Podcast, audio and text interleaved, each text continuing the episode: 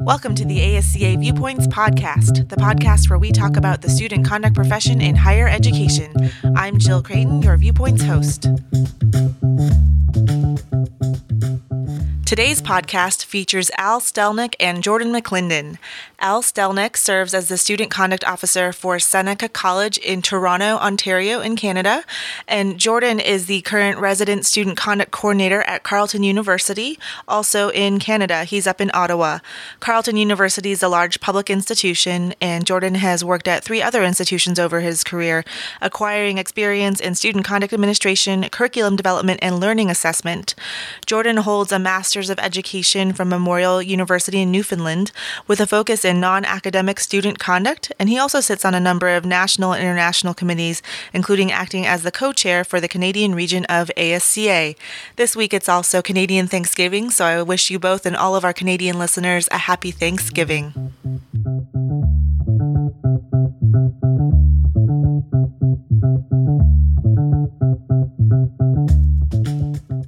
I am so excited to have with me today Jordan McClendon. Jordan is the Residence Student Conduct Coordinator at Carleton University in Ottawa, Canada, and Jordan is also one of our ASCA co-region chairs for the Canadian region. So welcome, Jordan.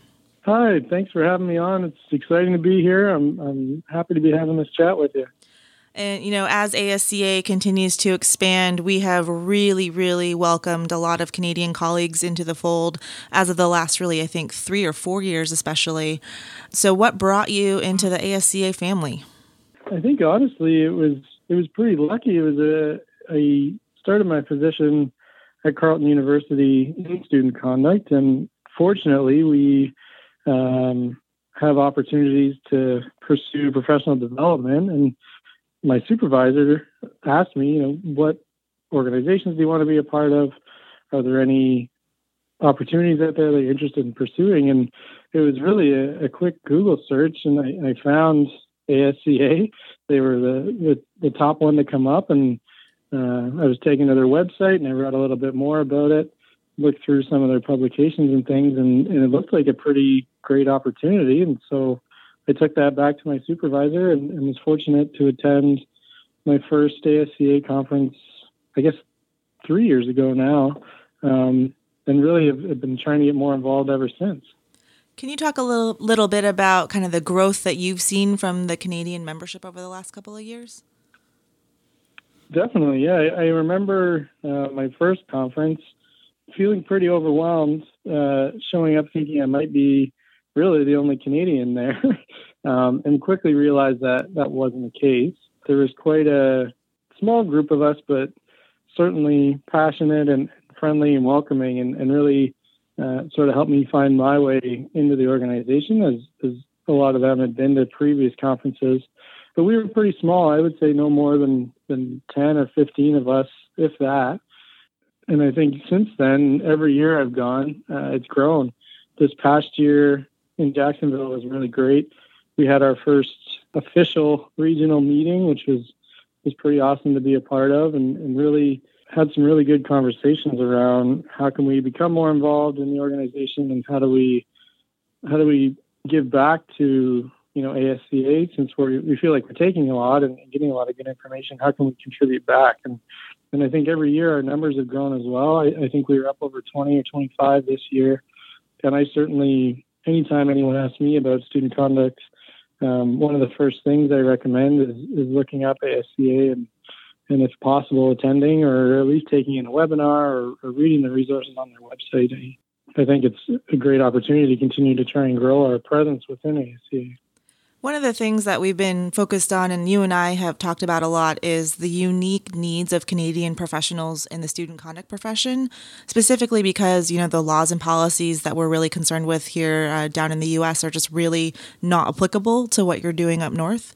So can you talk a little bit about, some of those unique considerations or things that the Canadian members are thinking about that maybe U.S. members might not be aware of? Sure. Yeah. I mean, I can try. It's a pretty huge task to speak for all Canadians. I don't know if I'm certainly not the person to do that. Not asking you to speak on behalf of your country, but just from your own lens, your own experience. Yeah, my own experience, I think having been to Gehring and having gone to the annual conference a few times, I think you start to develop an ability to pull out the key information. And I think the big one that sticks out in my mind, and also one that I've heard a lot of my Canadian colleagues talk about, is, you know, Title IX is all they talk about, and Title IX this and compliance and all that. But I say back to them, you know, whether you call it Title IX or you call it sexual violence, you're still talking about the same thing. You're still talking about how are we doing investigations? How are we adjudicating? How are we supporting survivors? And all of that stuff is transferable. And so I think it is really easy to get hung up on the language or the titles or the words being used. But if you can see past that, really there's a lot of transferable stuff. And certainly the other one that comes up a lot is, I think you guys have FRPA, or is that your privacy legislation? In Canada, we have FIPA, which is very similar. And I think by the sounds of it, from what I've heard so far, we apply certain parts of it differently, but there's still a lot of sort of foundational information that can be applied across the board. And it's just getting it out of your head that, you know, this is too American, or this is not for me because it says Title IX, or it says FRPA, or it says OCR on it, when in fact a lot of the same concepts that you're talking about are applicable. And the other important thing that I've found is in the U.S., you guys seem to be going through things first, which to our benefit allows us to learn from what's going on. I think, you know, in Ontario, in the province I'm in, we've adopted sexual violence legislation, and it came into place in January of this past year. We've had to have all higher ed institutions had to have a sexual violence policy on their campus. And, you know, it's work that was being done in the U.S. that certainly guided and helped people make decisions who are writing these policies. And so I think it's easy to say, oh, it's not applicable, or I can't learn anything. But if you take the time to see past sort of the words you guys are using, there's a lot of valuable information. And on the flip side, I think it's important to remember that there's a lot of great stuff going on in Canada too. And that's why sort of in the last question you asked me about growing the Canadian presence, I think it's so important for us to come to ASCA and share what we're doing too, because you know, the more people looking at an issue, the more likely we are to find a solution to it. And so I really try to encourage people to present and get involved and share the content of what we're doing up here to sort of supplement the things that are going on down in the U.S. It's an incredibly important voice to have at the table, especially because I think it helps everyone to broaden our cultural context and understanding about how, you know, everyone looks at the same issue from a different lens. But I want to back up for a second. You mentioned a couple of different pieces of Canadian legislation that you work with on a daily basis. The first one is FIPA. I believe that's FIPPA. Is that correct? I believe so, yeah. What does FIPA stand for? Oh, you're putting me on the spot. We can look that up later. But I think it's important for, you know, for especially U.S. American conduct officers to know and to remember that, you know, the laws and the privacy pieces that affect us are always spoken about from such a U.S.-centric lens. We often forget that student conduct is an applicable profession worldwide. ASCA has partners in the Philippines. We have members in 11 countries, and you know, we're always working to pull the language back from FRPA to privacy laws, or Title IX to sexual misconduct, or due process to fundamental fairness, and find ways to make sure that it's applicable. The other thing that you mentioned, Jordan, was the sexual misconduct legislation that came back recently in January. What's the name of that legislation, if you know? It's mostly known as Bill 138. That was the bill that was passed. Bill 138. Last year. Yeah. All right. So you say Bill 138 to any Canadian student conduct officer, and they're going to be able to say, yes, this is the sexual misconduct bill. Yeah, I think it would be just more normally known as the sexual violence bill or sexual misconduct bill. But yeah, I would hope that most student conduct people would know Bill 138 would be related to that. So other than requiring every institution to have a policy about sexual violence, what else does Bill 138 require? There's some proactive measures in it as well, and there's a lot of focus also put on education and support and ensuring that we're doing more than just the reactive side. They talked about, in particular, information or educational measures for young men, specifically at post-secondary institutions. That was a major piece. And then again, what supports are we having on campus that are dedicated to survivors and for our students to, whether it's from an education perspective or a support perspective. I wouldn't consider myself the expert, certainly on Bill 138, and I work out of a residence context. So in my work, more realistically, I'm listening to what the university wants us to do. And so our sexual violence policy is sort of housed under the Office of the Vice President of Student and Enrollment, and then our equity services. And so I'm sort of a cog in the wheel of what our institution is doing for sexual violence. And they would certainly know more of the specifics to the bill. How has it changed what you're doing in your practice? How has it changed your day-to-day operation? To be honest, not a ton. I think I'm a lot closer, I guess. I engage with students on a regular basis. I meet with students involved with cases of sexual violence, or sort of consult with the director of my department and the assistant director of my department on cases of sexual violence. Where I find I have the most touch points with it is talking to our student staff about how are they engaging with students who are coming to them with disclosures, and what do we want them to respond with. I do some proactive training for our students and residents around bystander intervention. And then we're looking to increase our training for our department overall, whether it's for our live-in professionals, which I think you guys think of as hall directors, is a pretty common phrase of that. And also my own training of how are we responding to disclosures, and how are we sort of moving students into this sexual violence policy that's now been created to ensure that they're getting what they need from the institution overall. I think the toughest point is a lot of students don't want to engage in a formalized process. And I don't know if that's something that you found happens in the U.S. or in all the other countries that you're more familiar with than I am. But a lot of our students, unfortunately, are not interested in a formal process and don't want to have an investigation happen, and don't want really anything to happen to the respondents. They just kind of want to tell someone and not want to have to see that person every day, I think, is the most common thing I've experienced in the students I've met with. And so at a residence level, we're trying to navigate how do we do that while still doing our part to ensure that the policy is being followed. And that so far seems the most tricky part. So it's what we would call in the U.S. the reasonable accommodation piece during the investigation. Any conclusions?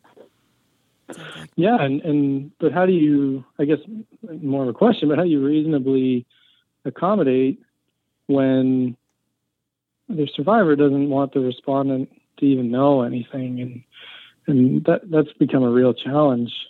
They don't want them living on the floor. They don't want to see them at the cafeteria or at the gym. But they also don't want them to know that they've come forward and told anyone about what's happened. I think that's a really common challenge that folks kind of working with sexual misconduct cases all over the country and the world are struggling with. And it's so institutionally dependent on our resources and what we can do. For example, there are large state schools with 60,000 students on campus, where that's a much easier task than a small private institution that might have a total student body of 1,000 students.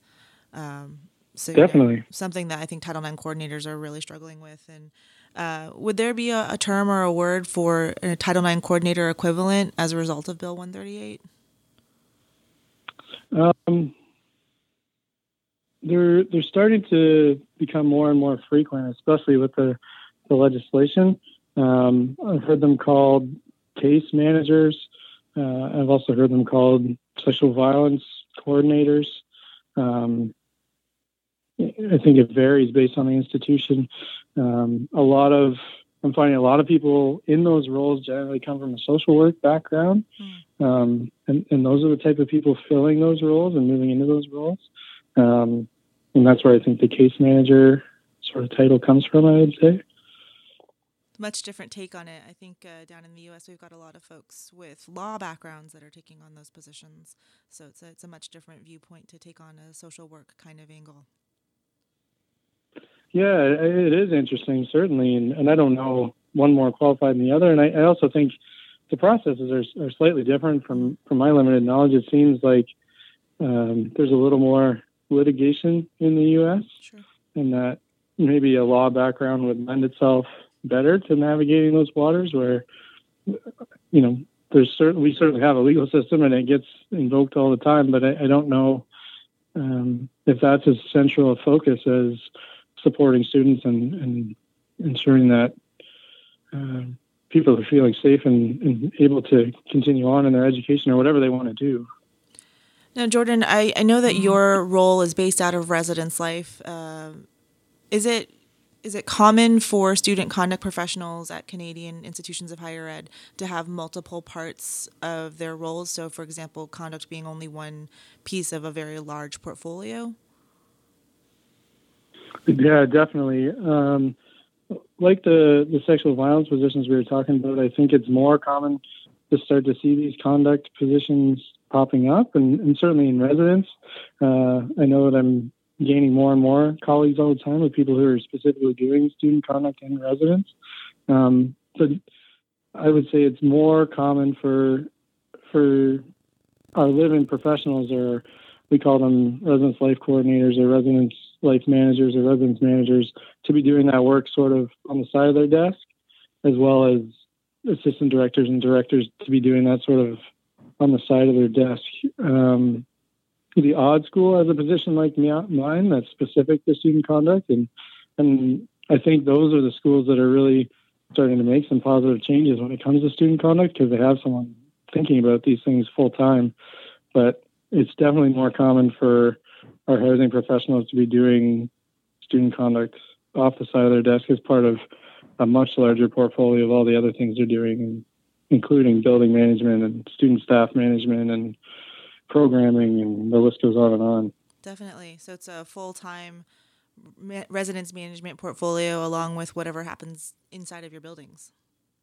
Of course, yeah. And I think part of that comes from the there's no student conduct graduate degree in Canada, and there's only a few post-secondary master's degrees or advanced degrees, and I think Canada or Canadians are getting better at pursuing those advanced degrees, but we don't look to hire our live-in staff from a pool of graduate students. Generally, they're students, staff that have come up and have gone through our programs and have excelled and are looking to move into the world professionally, and then maybe start a graduate degree.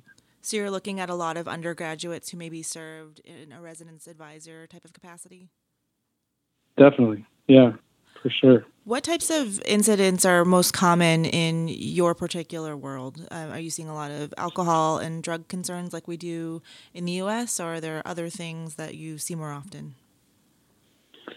I would say drugs are number one, and the number one of drugs would be marijuana use. That's certainly the thing that dominates my day for the most part, is meeting with students and thinking of different ways to address marijuana use in our residences and on campus, which is interesting because our Prime Minister just told everyone that we're going to be legalizing marijuana by next summer. And so that has thrown a bit of a wrinkle into the student conduct world here in Canada. It'll be interesting to see when more information about that comes out, but I would say by far marijuana is the number one concern that we deal with on a daily basis. Alcohol is high in September.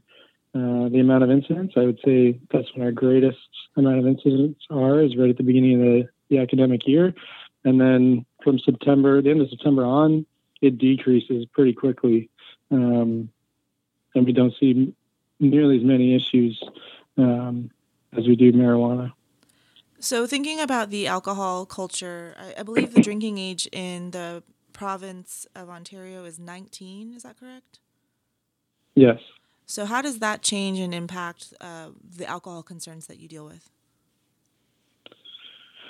We're unique in Ottawa in that we're a cab ride away from the province of Quebec, where the drinking age is 18.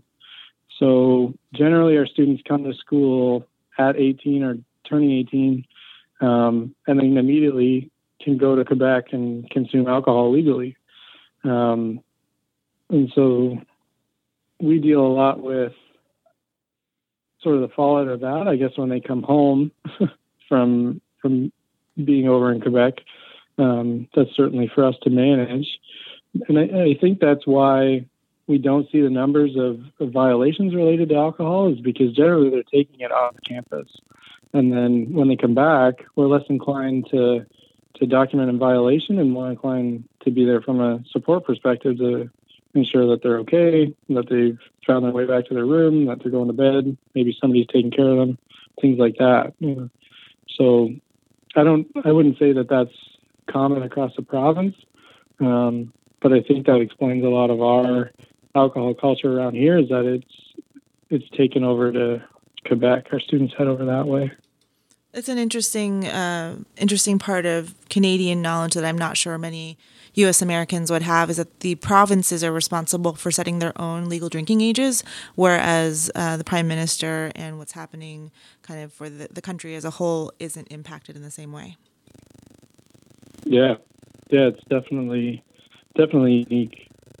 I think I can't imagine life in the U.S. where your students are coming in at 18 or 17 or 19, and then they're waiting 3 more years really to be legal to consume alcohol, right? Like to be 21. And I'm not naive enough to think that that's stopping underage consumption, but it seems like it's something that has to be paid more attention to in the U.S., knowing that there's a lot of students maybe 3 or 4 years out from being legal age to consume alcohol, versus our students who can get in a cab or an Uber and in 20 minutes be in a province where they are legal. I think it's, the biggest challenge for student conduct officers across the country is, we look at our first-year students coming in, many of whom have never had any experiences with alcohol. I don't think any conduct officer is naive enough to think that the drinking age prevents our students from engaging in alcohol use. But what it does pose is a challenge to us to educate our students differently than you might do in Canada, because our students don't have the same high school experiences that students might have in Ottawa. Yeah, and I would say with both drugs and alcohol, at least at Carleton, we really take a harm reduction perspective. It's a lot less about enforcement of policy and laws, and of course we're doing those things, but they sort of come secondary to how are we educating our students about these substances, how are we encouraging safe behavior and responsible behavior, and not condoning it so much and saying they're just going to drink or smoke anyway, but how do we provide them with information so at least they're making an educated decision, and at least they're doing it in a responsible way, whether it's ensuring that a sober friend is with them, or ensuring that someone's going to stop by later and check on them, or ensuring that they're in a large group and things like that. So that's really been great since I've come to Carleton, is the shift in focus from, you have a violation related to alcohol, here's your fine or here's your outcome or whatever, to, how can we talk about this? How can we ensure that you learn from this mistake, but also prepare for the next time that you find yourself in a situation to make a decision like this? Educational process. We like those lenses in student conduct. Jordan, how did you get into student conduct? I came up through residence. I was a student staff in my undergrad. And then I moved institutions and became a professional staff member, similar to a hall director. Like I said, I was a residence life coordinator.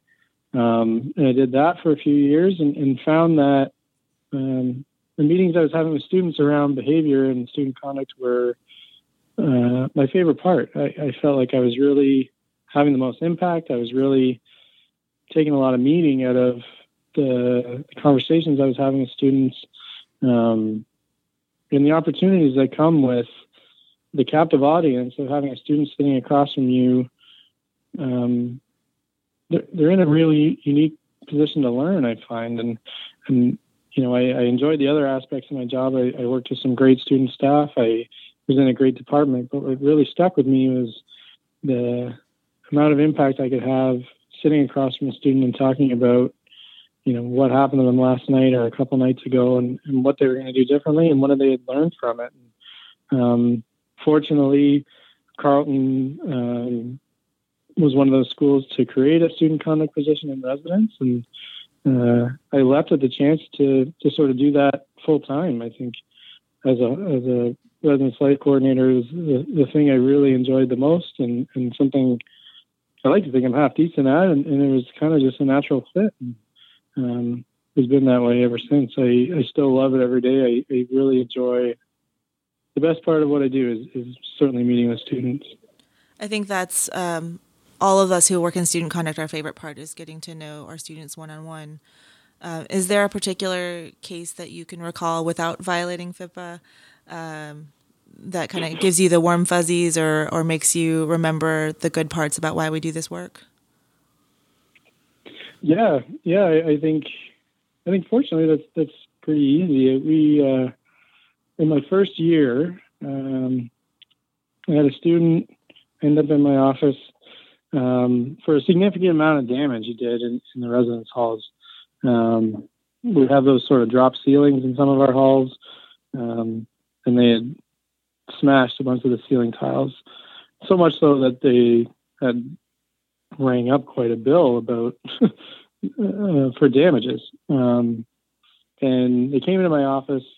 And from the moment they walked in and shook my hand and sat down, I could tell that I wasn't sitting with the average student. I think it's as hard as we try to not have preconceived notions. At times, at least I like to think I have an idea of what's coming into my office or how the conversation could go. And right from the moment I met the student, I could tell that he was different. I could tell he was unique. And you could tell that the behavior that he was meeting with me for wasn't common to him. I think he seemed like a student that was at a place, sort of a fork in the road. They could go and continue on with what they were doing.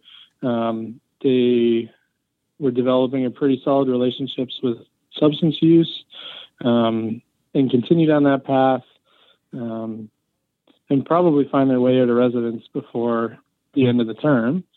Or they could take this as an opportunity to sort of shift gears and shake things up a little bit and go the other way, and sort of turn over a new leaf, if you will. And based on our conversation, I could tell that the student was ready to do that. They weren't interested in continuing down a bad pathway. They weren't interested in continuing to be the person that they, or the image that they kind of built up for themselves as the partier or the person getting into trouble or the person who is out drinking or smoking or whatnot, but they knew they were expecting more from themselves. And when I picked up on that, I really just tried to run with it. And I guess long story short, he turned out to be one of our staff members by the following year. So he came in as a student staff member, continued to learn about residents and our residence program here and what we're trying to do. After his first year as a student staff, he turned into one of our senior student staff. We call them community advisors here, and worked directly for me. I supervise the community advisors and their student staff who do 100% student conduct. And so he took on a role of leadership within our student staff team, really in just a couple of years, from sitting in my office with the opportunity for things to just continue to get worse or to try something new. And he was able to take that opportunity to try something new, and it has really paid off. He's one of our best student staff members. He's coming back next year to work with me again. And I guess every time I chat with them, I'm kind of amazed at the growth he continues to have. He hasn't become complacent. He continues to try and push himself and learn more. So I think that's probably the best story I can think of why we do this work. I think I have countless others, but certainly by far he's the easiest to justify. I love those stories where we have students who meet with us because they've made a bad decision or have had something derail their paths, and the conduct program can really be an area of support for students. I think that's one of the biggest things that we're missing as conduct officers in terms of telling our stories to the broader campus communities is, you know, when we do this work well, our students blossom, and it's incredible. Yeah, it's really great, and we're fortunate we have a program we call Residents Bounce Back here, and we pair our students with sort of senior students within the residence community, sort of our students that are our heavy hitters, if you will, or ones that we're seeing more frequently that are maybe on their way out of residence, and we're actually able to keep a lot of them in residence by pairing them with these student staff mentors, and along with being a community advisor, he's also one of our senior bounce back facilitators. And I think the first time I met him, he would have been the perfect candidate to go into the program as a student. And now I see him as one of the leaders of this program and someone who's contributing to its success and helping other first-year students learn from his experience. Can you talk a little bit more about the Bounce Back program and what that entails? Sure. So it really is a peer-to-peer program. We do hiring. They're a paid position for our student staff, and they go through a couple weekends of training. And then each one of our facilitators is paired with up to 5 different students that they meet with once a week individually. And their responsibilities are to meet and chat with the students, talk about what's going on, act as sort of a role model, act as a mentor, and also just act as a friendly ear, listening ear. And we've had a ton of success with some of our students who were really challenging and really difficult, having them really turn things around and become positive members of our community because they've had that example to kind of look at. And the program's based on the Stages of Change model, and the facilitators work with each individual student based on where they're at. And success looks differently depending on the student who's enrolled in the program, but it's really been a great way for us to encourage learning and encourage more positive behavior in our communities. I mean, I think learning something from a peer is so much more impactful than listening to somebody in their office sitting at a computer, you know, telling you that you should behave differently. I think that certainly has its place and its value, but some of the biggest behavior changes I've seen have come as a result of peer-to-peer exchanges.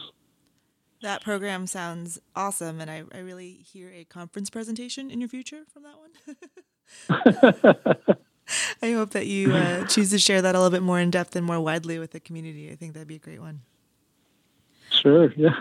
I'll see what I can do. Well, Jordan, is there anything else that you'd like the listeners to know? I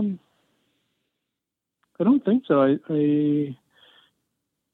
really appreciate the opportunity to chat with you today. I think I'll just say again that there is a lot of great stuff going on in Canada, especially related to student conduct. Sometimes we do things differently. Sometimes we call things by a different name, but myself and my colleagues are really trying to continue to push the bar and really get to a place where student conduct is recognized on a larger stage. And I think as a closing thought, you know, we're fortunate here in Canada that I feel like we operate at times with a lot less restriction, and that's something I picked up just by attending various ASCA events. I think so much of what student conduct workers in the U.S. do is dictated by legislation or laws or compliance regulations and things like that. And fortunately, we don't have to operate under such restricted circumstances. And that allows us an element of creativity that I think is unique to Canada. And I think, I hope that Canadians are more willing to share that CA in the future, because I think we're doing some really unique stuff. And I think we're fortunate to have the opportunity to look at things differently sometimes, because we're not forced to comply with the law or forced to report things in a certain way or something like that. I'm not sure if that makes sense at all. No, I really appreciate that. And I think that there's a lot of room for you and your fellow Canadian colleagues to continue to teach and to share, because that creativity, those unrestricted elements, much like you mentioned, spending a lot of time kind of translating information to your context, I think that goes both ways. Definitely. So, Jordan, if folks want to reach you for follow-up questions or just to say hello, how can they find you? I'm on Twitter at Ace Jordan, ACEJORDON, or my email's Jordan McClendon at carleton.ca. Thank you, Jordan, for sharing your viewpoint, and we really appreciate you kicking off this dialogue about the needs of Canadian student conduct practitioners. And we're going to go ahead and transition over to our conversation with Al Stelnick. I want to welcome to the podcast Al Stelnick. Al is the Student Conduct Officer at Seneca College, which is located in Ontario, in Canada. Al looks after the King City campus, which is just outside of the Toronto area. Al also serves as one of the co-region chairs for the Canadian region in ASCA. So welcome, Al. All right, thanks, Jill. I'm really glad to be talking to you today. We also had the opportunity to talk with the other Canadian Region Co-Coordinator, Jordan, and he was really excited that we're going to be able to talk with you as well to share kind of the diversity of perspectives just amongst the leadership in the Canadian region. That's great. So, Al, how did you get into student conduct? How did you find the profession?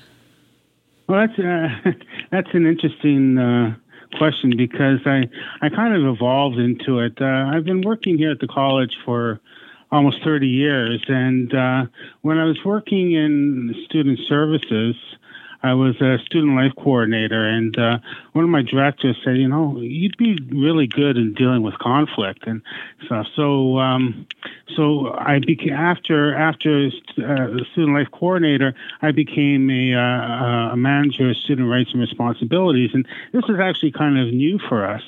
And then it evolved from there, and my position as a manager of student rights and responsibilities got put into a different department, and we dealt with diversity issues as well. We were called the Red C, which is an acronym for Resolution, Equity, and Diversity Center. So it was a pretty big department that dealt with a lot of things. And then over the past couple years, actually, time goes by so quick, it's probably more like 6 or 7 years now, we focus strictly on conduct. That's how I came about into this position.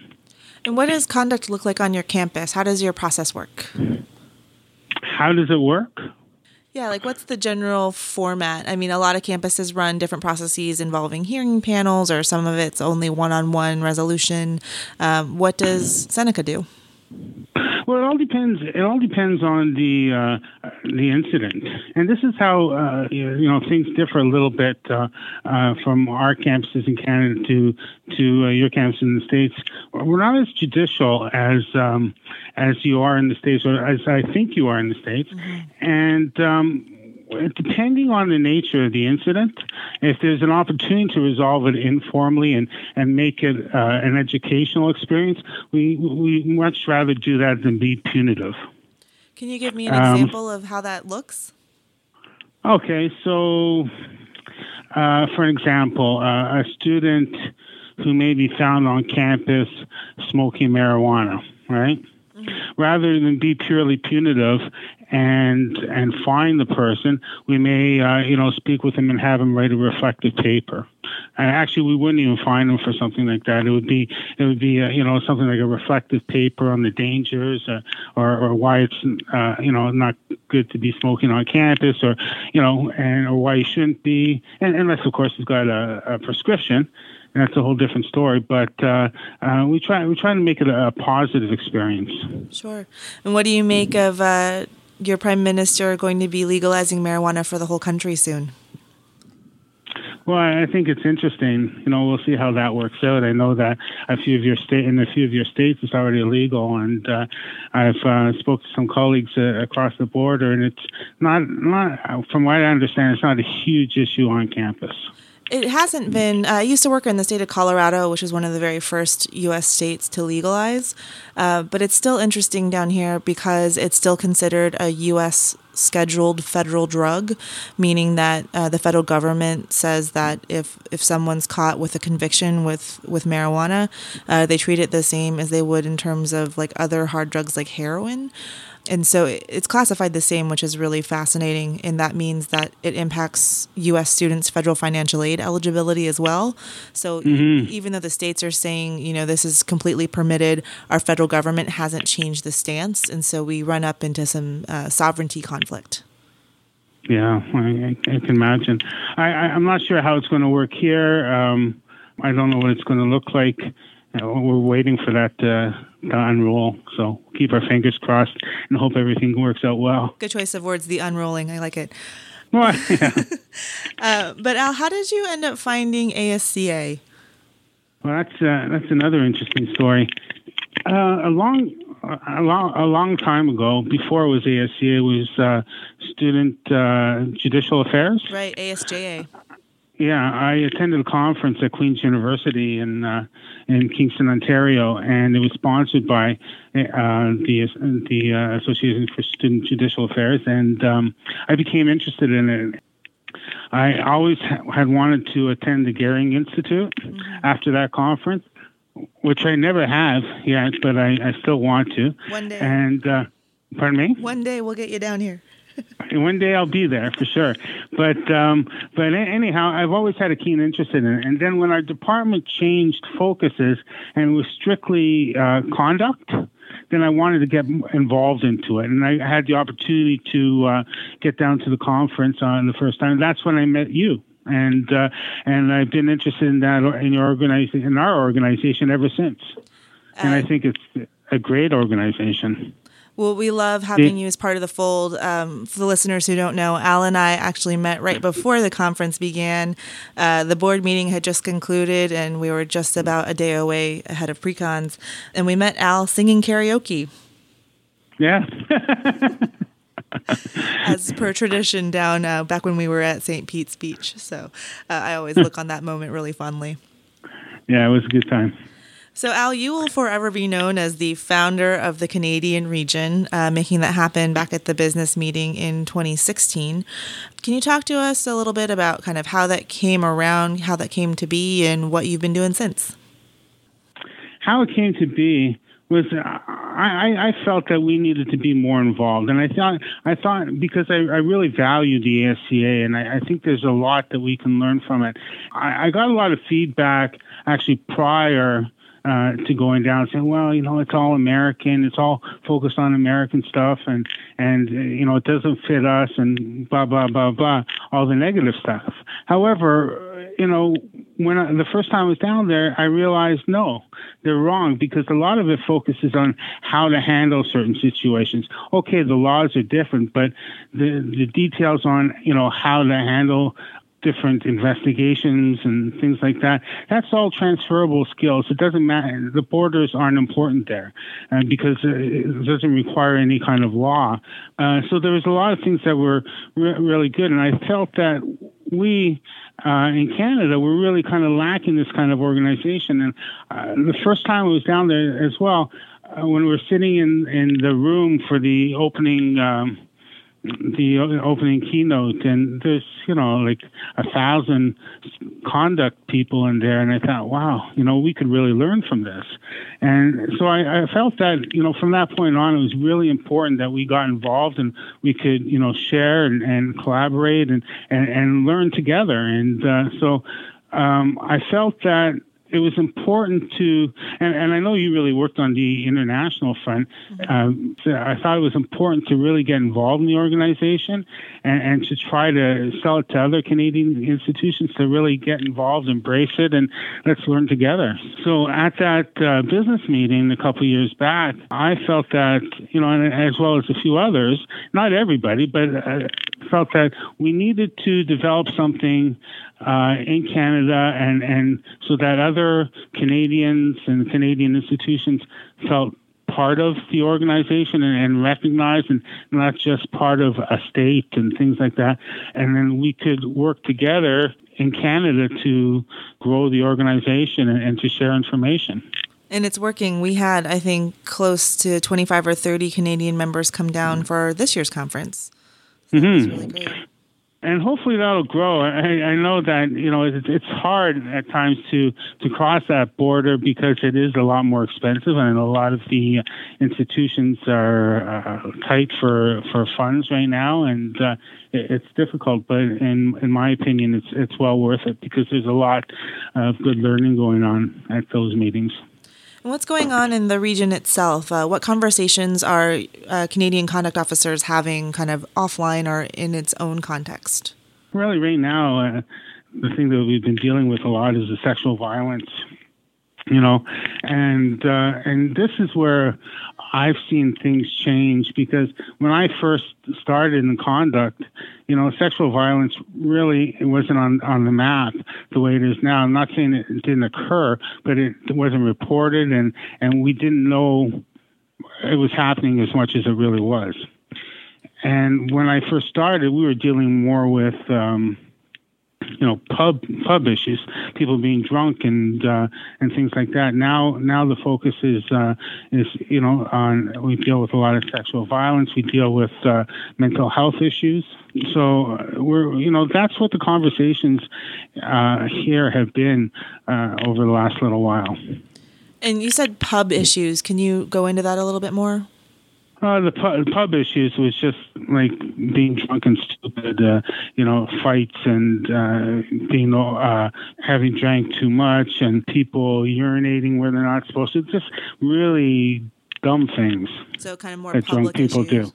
Right. Well, yeah. And you're in Ontario, so the drinking age in Ontario is 19. Is that correct? 19, yes. 19, but 18 in your neighboring province. Yeah, it's 18 in Quebec.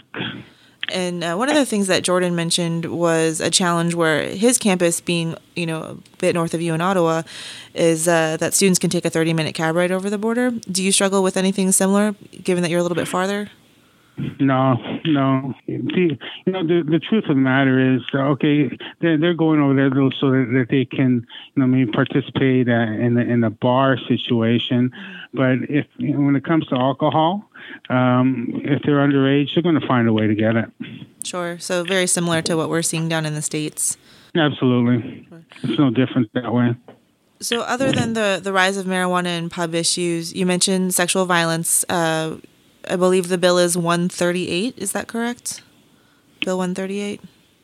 Well, it's no longer. It was actually 132. But it's no longer a bill. It's a law now. It's officially a law. And how has that changed the requirements of what you do as an institution? Well, basically, what it's forced us to do is to create new policy. Speaking specific to sexual violence, and there's a few more reporting things. Now, see, this is a little bit different than in the States, where our reporting is much more local to the Board of Governors. They want to know all the numbers and complaints and issues that we've been dealing with. We don't have to report to any kind of government organization. Right. There's no Clery Act equivalent in Canada. No. And not all our provinces have actually been legislated to do this. I know British Columbia and has just recently had to create their own policies, and I believe Alberta and Manitoba just in the last actually few months has to create their own policies. But yeah, so it's It's slowly going across the whole country, and it's interesting because I've been having conversation with some of our Western provinces about how we, deal with things there. So your colleagues, our policies, maybe at UBC or something, are working with much different challenges? Similar challenges, but they're just a little bit behind us. Okay. Right? So they want to know what we've done. When it comes to bystander intervention too, where we've been doing that as well. Excellent. So it sounds like a lot of the trends in student behavior are similar in the U.S. as they are in Canada right now. Yeah, the way I described it is we were probably about 10 years behind you. Jordan said the same thing, but he also mentioned that the benefit of feeling a bit behind is being able to watch what's on the horizon as it comes. Oh, absolutely. And it makes it easy. It makes it easier, potentially sometimes I think more difficult too. But in looking at kind of how you've watched the U.S. struggle with some of these issues, what lessons have you taken away in terms of how you want to improve upon what you're seeing happening? How I want to improve what I see happening? So as you translate the practice from how U.S. administrators might be handling sexual violence cases or investigations, kind of what are your biggest takeaways of what's going well down here, and what have you adapted and adopted for your own context? A lot of the interviewing skills and when we talk about trauma, I've taken that away because it took me a while to really understand how to do that properly. I take a different approach to when I speak with complainants now. Certainly, the trauma-informed investigation approach is something that anyone who's doing those interviews should take time to learn before they continue with that practice. Yeah, so that was probably the biggest takeaway for me. Sure. Now, thinking about programming and other education, ongoing education, what are you doing in the Canadian region that's specific for the Canadian Student Conduct Officer?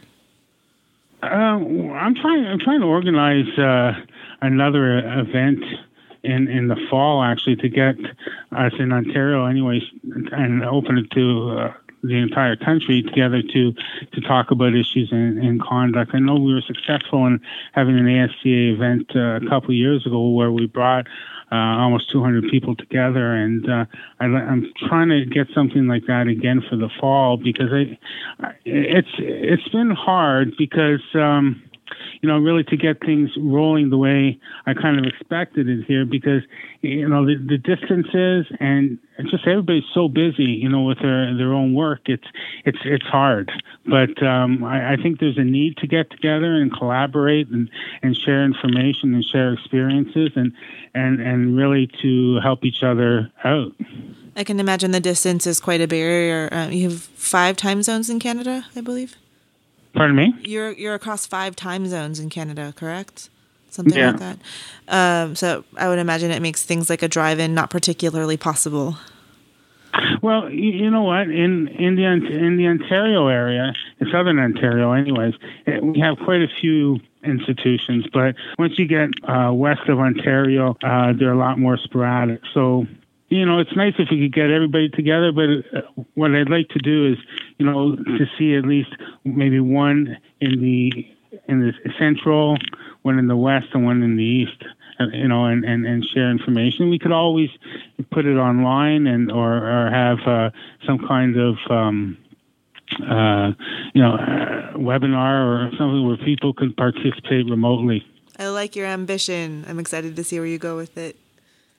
Yeah, it is ambition, and I hope we're successful in executing it. Definitely. Well, let's get back to you as an individual conduct officer. Can you remember a case or recall a case that you had with a student that you came out of going, wow, this is why I do this work, and I am so glad I got to meet this individual? Sadly, I don't have a lot of those cases. I wish I had some really good ones, but there is one person who does come to mind, and this person came into our office, and he was on a campus tour, and he was with a couple other students, and And basically, the initial introduction, it was kind of shocking because basically he told me he'd probably be meeting us at a later time because he'd get into a fight or he'd get thrown out or something like that, right? So I was like, oh, okay. You know, and he happened to be a student here at the King campus, but I've been watching him over the last 2 years, and this guy has been doing really, really good. He got involved with varsity. He's really doing well in school. He always comes by and says hi to me. So, you know, that's kind of like something that makes me feel good when I keep in contact with students who are doing well, who haven't gotten in trouble, who I thought might have gotten into trouble. And so that's, you know, that kind of that's something that makes me feel good about what we do. That's a major success when you have a student who meets you at orientation and says, hey, I'll be in your office, and then you've been able to watch them blossom into a successful person. Yeah, and exactly. And so that makes me happy. But, you know, I've had on the other side to that too, where, you know, it hasn't worked out all that well. Yeah, for sure. You know, I think we've all run across cases where we're looking for the student to make some change, and they're not necessarily in a place where they want to do that or can do that. And we always hope that at the end of that, they will find that opportunity, even if it's not necessarily within the 4 years that they're with us. Yeah, and you know, it's not so much about them to come by and say, hey, thanks, you know, I really appreciate you did that to me. But if I've dealt with somebody even once or maybe a couple times, and I see them walk across that stage and get their diploma, they don't have to say anything to me, but I feel good. That is the best moment. You know, we started a program here at NYU where we celebrate the successes of students who've come through the conduct process and celebrate them as they persist to graduation, and we do some recognition and acknowledgement for them. It's a really great way to reconnect with our conduct students, and they don't expect to hear from us. Yeah. Well, Al, what would you want the kind of, and again, speaking in very general terms, what would you want the average U.S. American administrator to know about student conduct in Canada? I think that we're dealing with issues that are very similar, and we're very open to conversation, to share experiences, because I think we can learn from each other, and I think that's important. That, you know. And what are your pearls of wisdom or your words of wisdom for folks that are listening? Is always keep an open mind, be flexible, and keep an open mind, and. Because once you have a closed mind and can't make changes, then you're stuck and you're behind. For sure. Al, if folks want to get involved with the Canadian region, how can they get a hold of you? Well, they can call me on campus. I'm at Seneca College.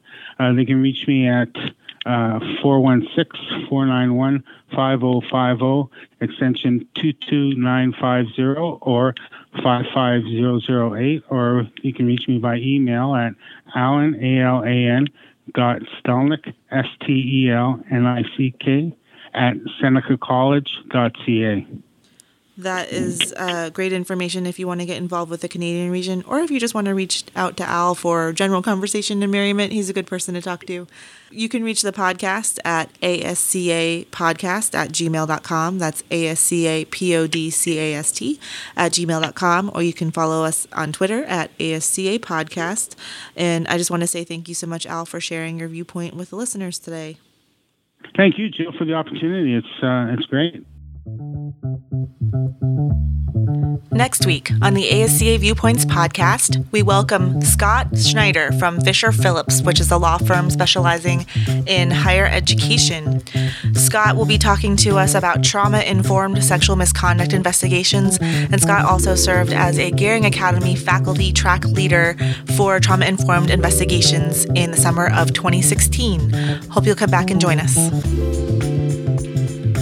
This episode was produced and hosted by Jill Creighton, that's me, co-produced, edited, and mixed by Colleen Mater. Special thanks to New York University's Office of Student Conduct and Community Standards for allowing us the time and space to create this project. If you're enjoying the podcast, we ask that you please like, rate, and review us on iTunes or wherever you get your podcasts. It really helps others discover us and helps us become more visible in the general podcasting community. If you have suggestions for featured guests or would like to be featured on the podcast yourself, please feel free to reach out to us on Twitter at ASCA Podcast or by email at ascapodcast@gmail.com.